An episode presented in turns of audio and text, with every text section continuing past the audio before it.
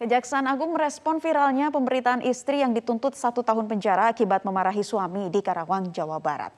Para jaksa yang terlibat diperiksa oleh Kejaksaan Agung dan hasilnya menyebutkan proses hukum tidak memiliki kepekaan atau sense of crisis. Kepala Pusat Penerangan Hukum Kejaksaan Agung Leonard Eben Ezer Simanjuntak menjelaskan hal ini dalam keterangan pers kemarin.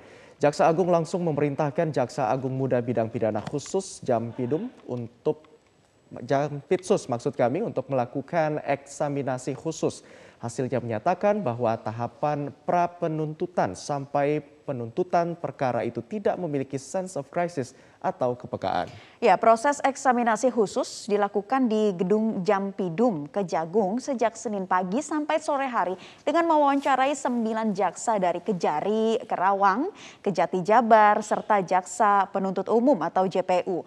Saat ini perkara tersebut dikendalikan langsung oleh Jampidum karena kasus ini telah menarik perhatian masyarakat dan Jaksa Agung. Para jaksa yang menangani perkara tersebut juga akan dilakukan pemeriksaan fungsional oleh Jaksa Agung Muda bidang pengawasan atau Jamwas. Dari tahap pra penuntutan sampai dengan tahap penuntutan, baik dari Kejaksaan Negeri Kerawang maupun dari Kejaksaan Tinggi Jawa Barat tidak memiliki sense of crisis atau kepekaan. Kedua, tidak memahami pedoman nomor 3 tahun 2019 tentang tuntutan pidana perkara tindak pidana umum. Temuan keempat, tidak mempedomani pedoman nomor 1 tahun 2021 tentang akses keadilan bagi perempuan dan anak dalam perkara pidana. Pemirsa kasus seorang istri yang dipidanakan akibat memarahi suaminya yang pulang mabuk-mabukan menuai sorotan publik. Ya, setelah sepekan lalu dituntut penjara satu tahun, ibu dua anak di Karawang ini akan menghadapi sidang pledoi atau pembacaan pembelaan pada Kamis nanti. Lalu apa yang akan terjadi berikutnya setelah kasus ini diambil alih oleh Kejaksaan Agung? Kita akan bahas lengkapnya bersama ahli hukum pidana Asep Iwan Iriawan. Istri yang dipidana hanya karena memarahi suami, apakah benar ini masuk unsur kekerasan psikis dalam KDRT penjelasannya Kang? Nah, kalau saya sementara marahin aja tuh yang nuntutnya biar tahu. ya, ya secara hukum harus dilihat gini pertama ya. Hmm. Apakah marah itu termasuk KDRT? Di Undang-Undang KDRT pasal 1 dijelasin. KDRT itu terutama oleh laki-laki terhadap perempuan.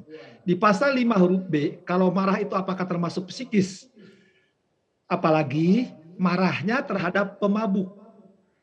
Wajar, bahkan wajib seorang istri mengingatkan suaminya kalau mabuk. Pemabuk itu di KUH pidana pasal 492 adalah kriminal pelanggaran walaupun ancamannya enam hari. Malah di undang-undang perkawinan pemabuk itu alasan perceraian. Kan harusnya berterima kasih ya. Karena ada ya. undang-undang perkawinan, ada kewajiban suami istri wajib melindungi. Ketika istrinya mengingatkan kepada suaminya, apakah itu kategori marah? Apakah kategori marah ini termasuk KDRT? Saya bingung menjawabnya. Baik, artinya ini dari Kang Asep sendiri dari penjelasan tadi ini wajar seorang istri menegur seorang suami ketika lagi mabuk. Ya bukan wajar lagi bang harus karena kan suami harus melindungi istrinya dari apa perbuatan-perbuatan lain ya artinya apa karena akibat mabuk ini membahayakan keluarganya membahayakan istrinya anaknya jadi ketika hmm. diingatkan marah ini ini bukan masuk KDRT jadi ya si saya juga nggak tahu bingung kok jaksa. Kalaupun itu benar, kenapa juga harus satu tahun gitu? Baik, Kang Asep menilai bahwa peneguran uh, istri ini wajar kepada suami yang mabuk. Lantas, apakah proses uh, kasus ini sampai ke meja hijau, kemudian istrinya didakwa satu tahun? Apakah ini juga wajar atau ada kejanggalan sehingga dieksaminasi oleh Kejaksaan Agung ini, Kang? Ya, saya kira kejaksaan bagus, kejaksaan tinggi bagus, kejaksaan bagus kita apresiasi ya memeriksa ya karena mungkin jaksanya kurang belajar Kan tadi saya bilang ketika pemabuk diingatkan oleh istrinya harusnya berterima kasih kan karena itu kewajiban suami istri. Baca undang-undang perkawinan pasal 30 ya. sampai 34. Kemudian juga di KUH pidana ketika itu ada katakan benar itu marah. Kalau itu dikategorikan apa kekerasan psikis, baca dulu pasal KUHP 48 49. Jadi kalau itu dilakukan penuntutan ya nggak tahu bukan ya tadi saya bilang mungkin ya. harus belajar lagi Betul, harus belajar lagi karena ada beberapa uh, kejanggalan yang ditemui dalam kasus ini. Karena dari tahap pra penuntutan sampai penuntutan, baik dari Kejaksaan Negeri Karawang maupun Tinggi Jawa Barat tidak memiliki sense of crisis katanya atau kepekaan. Ini juga ada temuan lagi, Kang, uh, bahwa JPU tidak memedomani pedoman nomor 1 tahun 2021 tentang akses keadilan bagi perempuan dan anak dalam perkara pidana. Tanggapan Anda?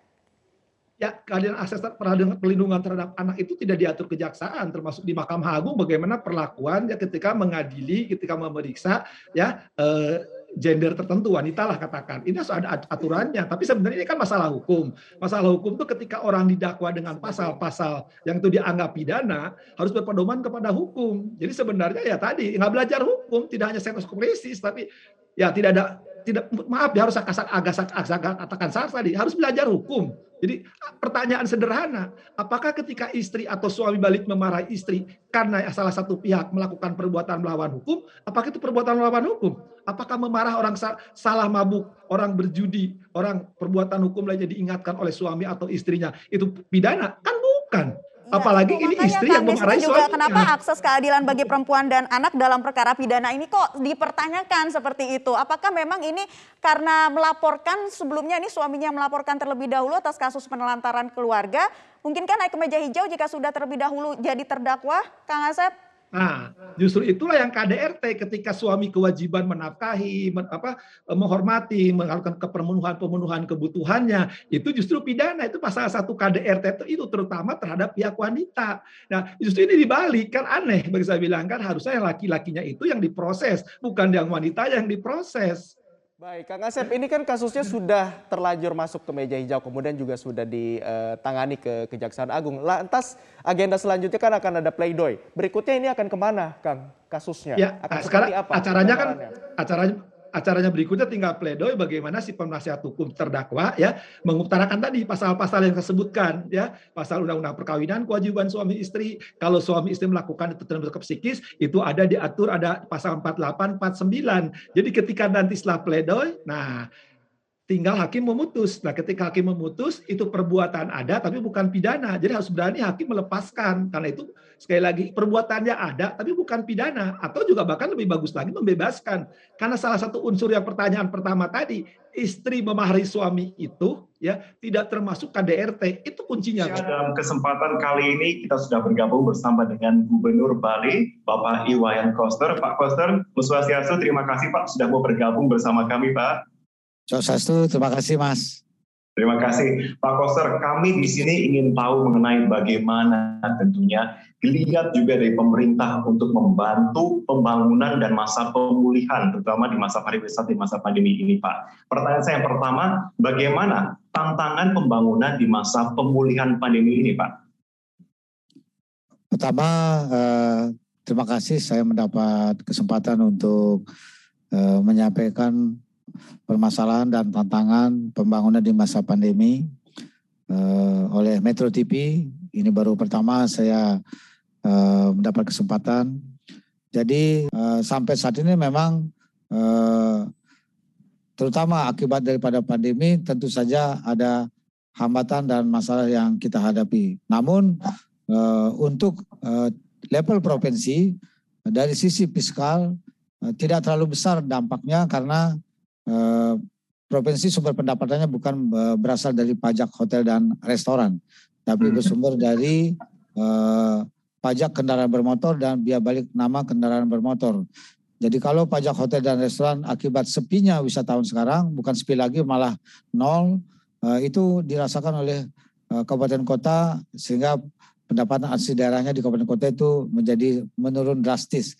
Tapi kalau di provinsi masih bisa bertahan pada angka kisaran 80-an eh, persen. Sehingga praktis secara fiskal sebenarnya agenda pembangunan pada level provinsi yang memang menjadi kewenangan uh, urusan pemerintahan provinsi itu dapat uh, masih dapat dikelola dengan baik. Demikian Mas. Oke. Okay.